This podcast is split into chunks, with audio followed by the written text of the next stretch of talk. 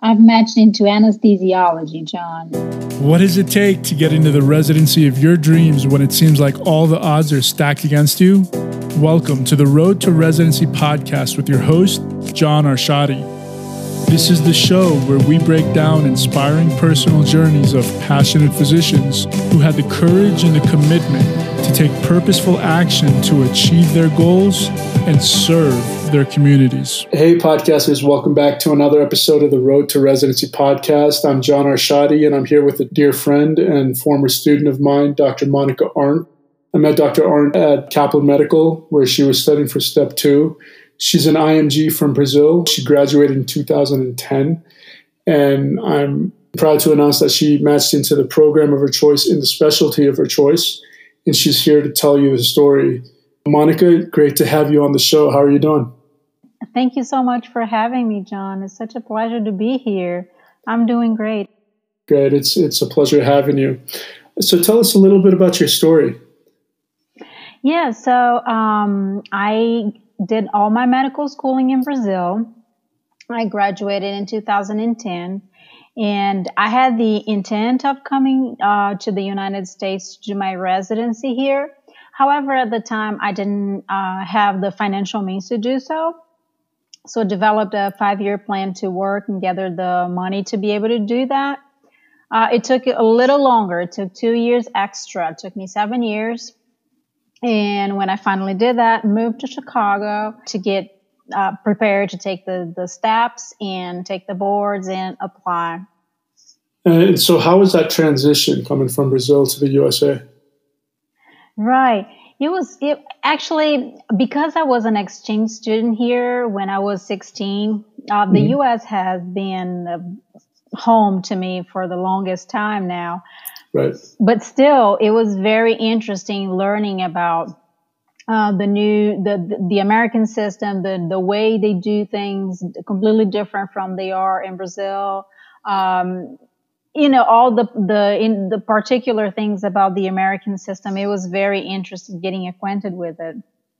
Sure. So when you came back and you decided that you wanted to take the USMLEs and, and apply, how long did that entire process take you from the time that you decided to the time you got your ECFMG certification? How did that go? Uh, right. Uh, it took me about a year and a half, John, uh, to get ready for step one, take step one, step two, uh, CK and then step two CS. And uh, I thought it was I thought it was a, um, a good time, not too long, not too little. I think it, it gave me the time to prepare uh, fairly well. Yeah, a year and a half is actually great for all three steps. Uh, it's pretty good. And which step did you find the most difficult? Um, I think in terms of difficulty, all the, the steps are, they have their inherent difficulties, but in terms of challenging for me. I think step one was uh, far m- more challenging, mainly because I still had to learn how to get prepared for for the test, how to study, how to uh, to do the, the the questions, how to you know learning the way they they place the words and everything. Right. Uh, so step one was definitely the the one the one that was most challenging for me. Yeah, and did you take them in order or did you take them out of order? Uh, yes, I, I, I, took step one first and then step two CK and step two CS. It's funny because right after I took step one, I, mm-hmm. for, for, for a time now I, there, I thought maybe I should have step, should have taken step two CK first because I, I had already been practicing and I, you know, the, the clinical knowledge was fresh in my mind.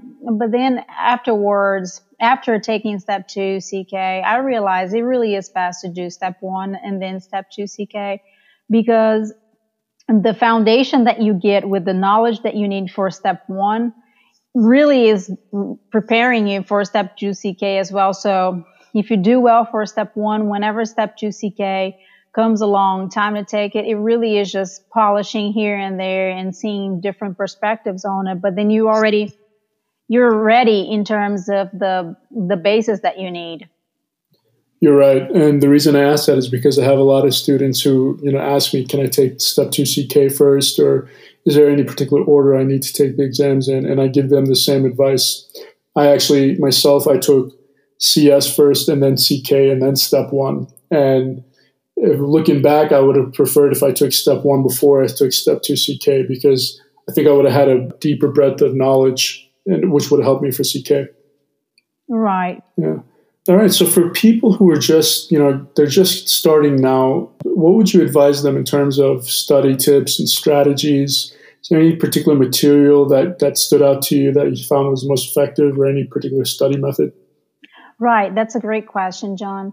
So if I, if someone came up to me and say, um, "How'd you do it?" I would tell them, number one, studying can't be passive. You can't just read it and go do the questions. You need to do it actively. You need, as you read it, ask yourself questions. Quiz yourself to see if you if you know it, to see if you really learned the content, uh, what you really need to know. Uh, people always joke around in terms of where should I study? There are countless books out there to prepare you for the steps, and I think they're all great.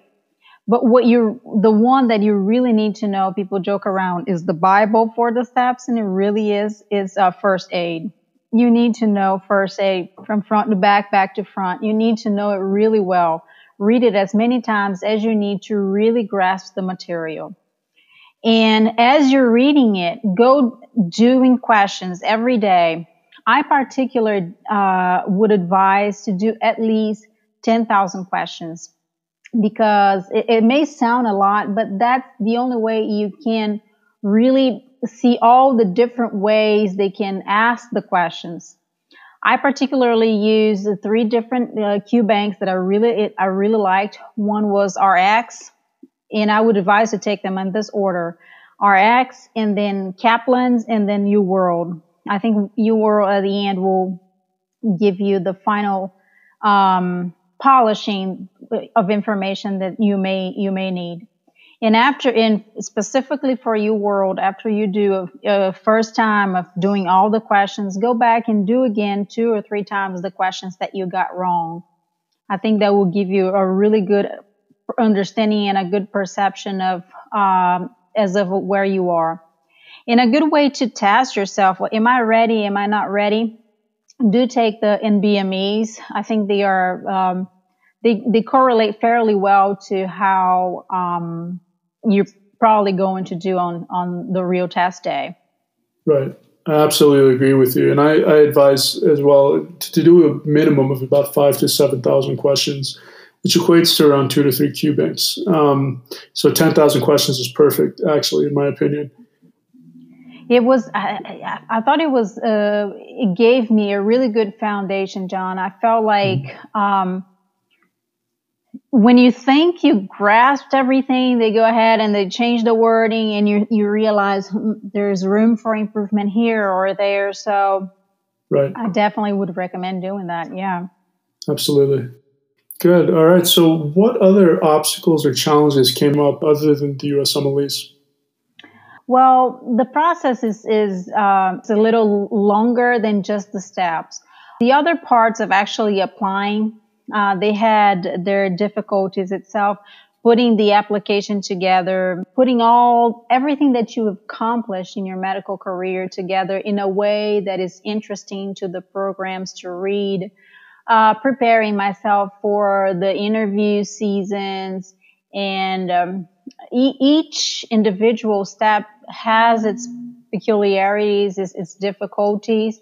And um, what I would advise is for putting your application together, for preparing for the interview seasons, seek for advice, go ask for help, have as many people um, look at your application, give you hints, give you perceptions, give you opinions.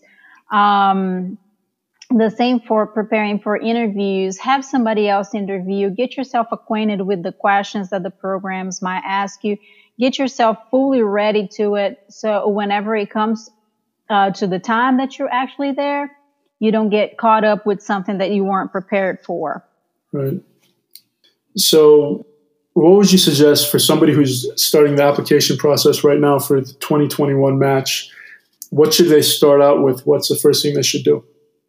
Right. Um, One of the best things I think you can do uh, when you're deciding to apply to a program is really know your programs, research them, um, try to get as much information as you can about a program to really make an informed decision in terms of I want to go there. And so when you're in front of the program director and he's asking you questions, you really have um, sincere honest answers to say, this is why I really want to come to your program. And then start early. Go beyond in uh, researching your program. If you can schedule a tour at the school you want to go to, go introduce yourself. See if they have opportunities for you to get engaged in that program, either through research or through uh, volunteering or through um, rotations that you can do there. In any way that you can get yourself introduced and known by the program. So once it comes to the point where they're interviewing you for an actual position in their residency program, they'll look at you and say, I know you. I've, you know, we already got to know each other. I already know a little bit of your personality. I already know a little bit of your background you're not a stranger anymore. You're you're not going to raise concerns as to being someone they've never seen. For sure, absolutely. And I have a lot of students who, you know, they just started out and they come up to me and ask, you know, what do I I want to do the networking. I want to get U.S. clinical experience or observerships, but I just don't know where to start. How do how do you suggest people get started in networking and conferences? Where do they even? What's the first step? Yes, absolutely. Conferences are a great way for you to start networking. Um, I, I, would definitely recommend looking for the specialty that you're interested in. Uh, seeing they usually have several conferences throughout the year. Go there, introduce yourself, take your personal card uh, or your resume with you, hand them out. Um, try try to talk to people a little bit because I think that really opened uh, a lot of doors. Go knock at, at hospital doors. Go ask for opportunities. Start your start getting to know people in the field so you can ask for opportunities to get to know their service, to be part of their, to do rotations with them, or to even um, do grand rounds with them. Uh, just be part. Just show that you're interested and, and put yourself out there to be known, to get to be known. Yeah, and one of the things that I did was I actually went through and I looked for all the hospitals in my area and I called each one of them. You know, I, I said, This is who I am. This is what I want to do. I want to come in for an observership. And, you know, you're going to get a bunch of no's, so you have to be prepared for that. But eventually you'll get a yes. And once you get a yes, you can use that program as leverage to call up the next program and say, Hey, I just got done rotating at this hospital. I would like to come meet you and your team and just go from there. So I think that's one of the best ways to get started. Absolutely. I think, uh, especially for mm-hmm. IMGs, sometimes people tend to think uh, programs are skeptical about IMGs for whatever reason. The main reason is because they don't know they don't know you. Uh, with the the medical students that have been in their service, they've known those kids for the past four years. They know how they study, they know their personality, they know how well they get along with each other. And if you give yourself the opportunity to, to start getting yourself introduced in a service, that's what you're going to do. You're going to give them the opportunity to see uh, what kind of person you are, how easy it is to work with you, how well qualified you are medically to be a good investment in the future should they decide to uh, choose you for one of their very select positions. So really what I would advise, start networking, get yourself known from the very beginning, very early, as you're starting to prepare for step one. Start getting yourself known, go participate in, um, activities related to the specialty that you want. So once it comes to the point of interview season, you're not a stranger. Your name has been heard and they know you and they will be interested in get to know for a little further about you. I agree. I agree. And speaking of what specialty you want, we didn't tell our listeners what specialty did you match into? Yes, uh, I matched into anesthesiology, John. That was my my specialty of choice. That's what I wanted to do. That's excellent. Congratulations. Thank you. Yeah. And did you apply to any other specialties as backup? I did not, John. And sincerely, I would not recommend people doing that. I see a lot of people do that, say, well, what I really want, let's say, is uh, surgery, but I'm also going to do internal medicine because I want to make sure I match. Right. Program directors have been doing this for 10, 15, 20 years. They know people that are committed with the specialty and they'll, they'll feel that in you. So yeah. don't go for a backup. Go for what you really want. If you, if you really want OBGYN, you want, you really want cardiology, you really want nephrology, really go for what you want. Go for the specialty that you really want to do. Uh, invest all your, your cards. Don't sit there and apply to a million programs just to try to give yourself an advantage. Really invest yourself in that because the programs will sense that in you. In your commitment to the specialty will show. I totally agree with you. People ask me, should I apply to multiple specialties all the time? And, and I don't think you should. I think you should just apply to the specialty that you really want to go for because it's funny how our minds work subconsciously. If I have a backup plan, if I say, okay, well, I could do this just in case, I'm telling myself internally that, you know, I'm, this might not happen for me. I'm already giving myself negative feedback.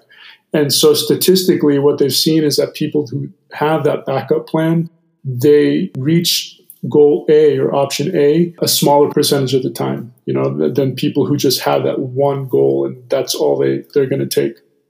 Yes, that, that, I I absolutely agree with you, John. I think when you have that mindset of I need a backup, it, it, deep inside it means you don't really believe that you can get this done, that you can that you can actually do it, and you can. Uh, you're in the medical field. You you have been prepared. You're coming here to take your steps and to apply. Believe in yourself because you can do it. Invest yourself. Study hard. Um, by the way, I would advise people to choose six days of the week and invest at least 12 hours every day to it. Study hard, sit down and study, read as, as much as you can, do as many questions as you can. Uh, take that one day off where you can relax, where you can do other activities, where you can go get yourself introduced in the field that you can do networking or that you can just relax and, and, and take some time off. But keep your eye on the ball. Stay committed and you can do it. Focus on the specialty that you want and, and go after it. Yeah, it's important to take that day off because if you don't, you're you're going to reach burnout a lot faster than if you if you do. So I'm glad you said that. And it's easy to get there. Absolutely, it, it, it can get overwhelming. It really can. But um, if you do it calmly and you keep you keep focus on the goal that you want to reach, I think after you're there, you won't even remember it. Absolutely. So, how did it feel when you got that email saying, Congratulations, you matched? What was the, the emotion that was going on in your mind?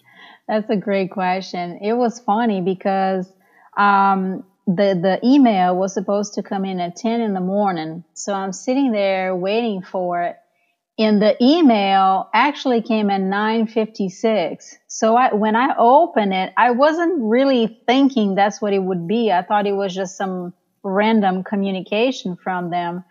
And right. when I saw the, the words, I was just completely shocked and I just bursted out crying. I was so happy. I was in such joy and, and, oh my gosh, I felt incredible. Like it was the best thing I've ever felt. It was just amazing. I love that. Uh, and I hear that story over and over again, and I never get sick of it. You know, uh, the feeling that people get when they see that, that match. It's just so, I think it's just so great to think I put in all this effort and it paid off. Um, I, I invested myself. I gave everything I had and I, I got to where I wanted to be. So I, it's just so rewarding. You can't find the right words to define it, but it's like at that minute you forget everything, every challenge, every hardship you went through. And then in your mind, your mind is just smiling, thinking of the the career and the great challenges you have ahead. That's excellent. How many programs did you apply to overall? John, I applied to a hundred programs.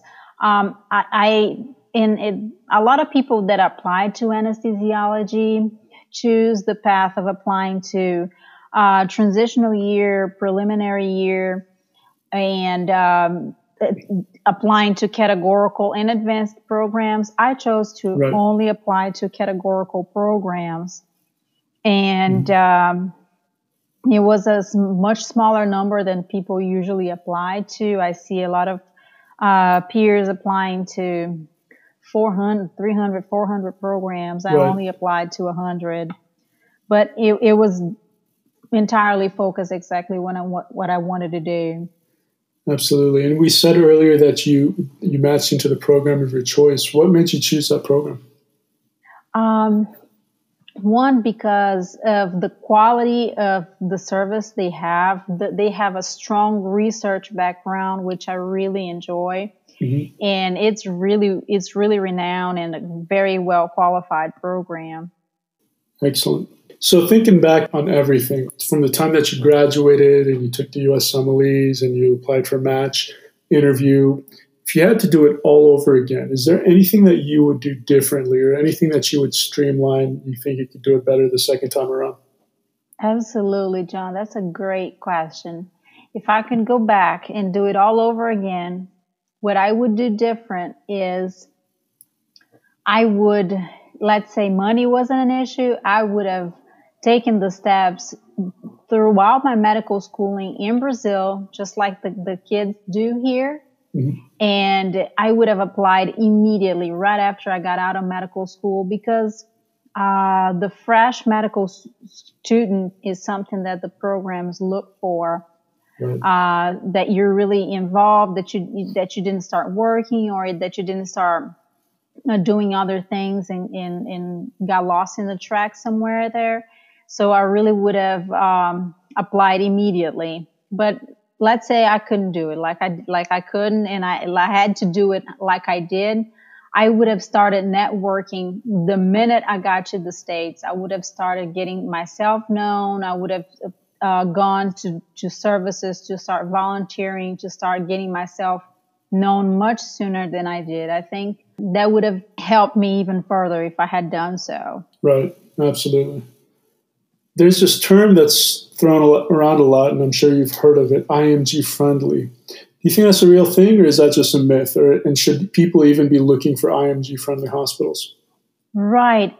That's a great question. It is a real thing. It's not, it's not that the programs don't want you because you're not from here.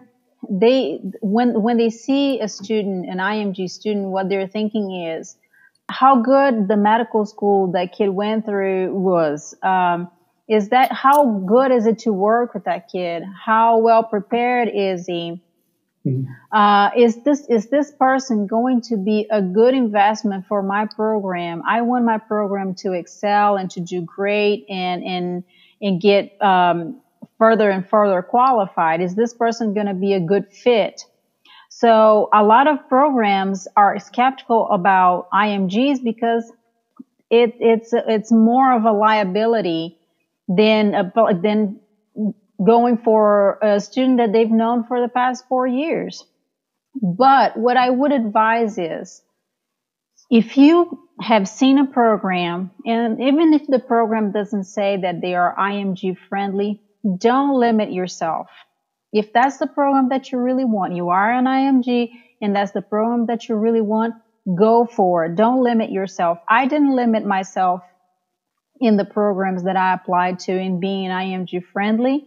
And um, a lot of the programs where I, I, interviewed had no comment in terms of being IMG friendly or not. So I wouldn't limit myself to that. If that's what you really want, show the program that you're interested start communicating with the program as early as you can and go forward. That's great. I totally agree with that. And so, do you have any tips for students who are just starting to write their personal statements or getting LORs? how can they spruce up their personal statements and make them more professional and as well as their LORs? How, what can they tell their attendings to write for them to make them stand out? Right, absolutely.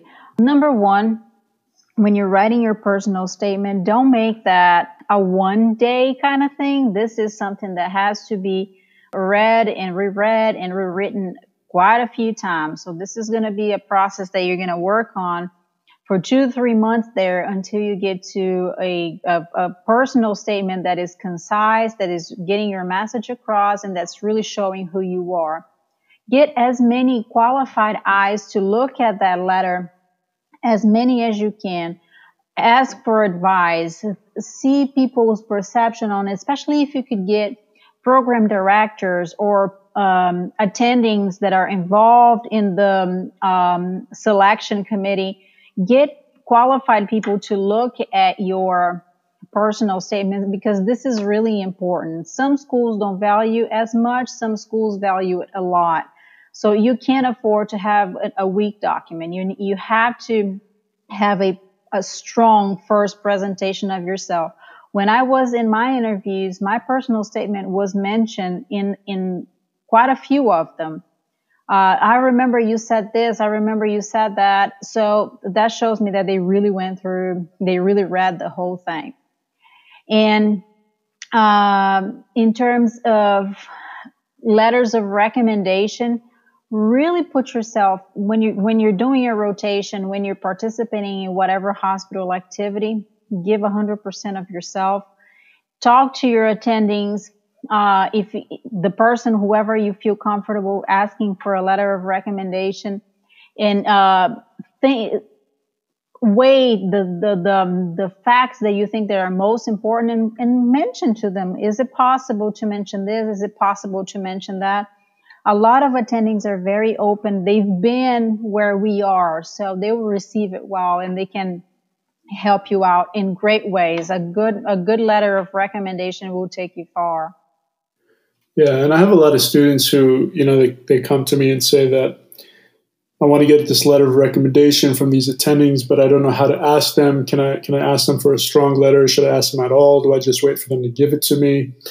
And my answer is this. I mean, these guys have been doing this for years. They expect to write a letter for you if you're doing an observership or a clerkship with them. Um, they know the process, so they're expecting to write it anyways. So don't be afraid to ask them for it.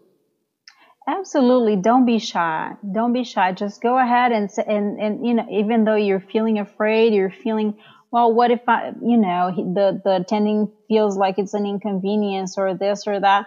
Don't worry about that. Just go ahead and if, if that's what you want to do, go ahead and ask them. Be as honest as you can say, I need a letter of recommendation. Can you write me one? As straightforward as possible. Good. So if there was one word of advice that you'd give to people going through the same process right now, what would it be? Stay strong. Believe in yourself. Keep going hard. Study hard. Give 100% of yourself that you are going to make it. Excellent. I like it. Great. Well, thank you, Dr. Monica. Is there anything else that you'd like for our listeners to know before we wrap this up? Uh, thank you so much for having mm-hmm. me, John. Uh, I think what I really want IMGs to feel is that if this is your dream, uh, you can't do it. You just have to put in the work. And after you're done, after you receive that email saying mm-hmm. you've matched, you're not going to even remember everything that you're going through. So keep at it, work hard, and you're going to make it. That's beautiful. Thank you. And how can people reach you if they want to get in touch with you if they have any questions? Yes. Um, my email is iaszmonica at gmail.com or they can reach out to you and um, we'll communicate. Sounds good. Thanks again, Monica. It's great having you on the show. Hopefully, we have you on the show again sometime soon. Thank you so much for having me, John. It's such an honor, and I would love to be here anytime um, that you need me. That'd be great. My pleasure. If you haven't already, please subscribe, rate, and review the podcast, share it with your friends, get this message out there because this is a time where a lot of people are skeptical and they're saying, I'm an older grad, I'm an IMG, it's getting more difficult for us. What do I do? Well, we want to show you that there is hope. Actually, right now is the best time to match as an IMG. You know, our match rates have gone up from about 48% in 2010 when I graduated to 61% this year. And that's a significant jump. So you can do it, you will do it, just don't give up. And I hope to see you in the next episode.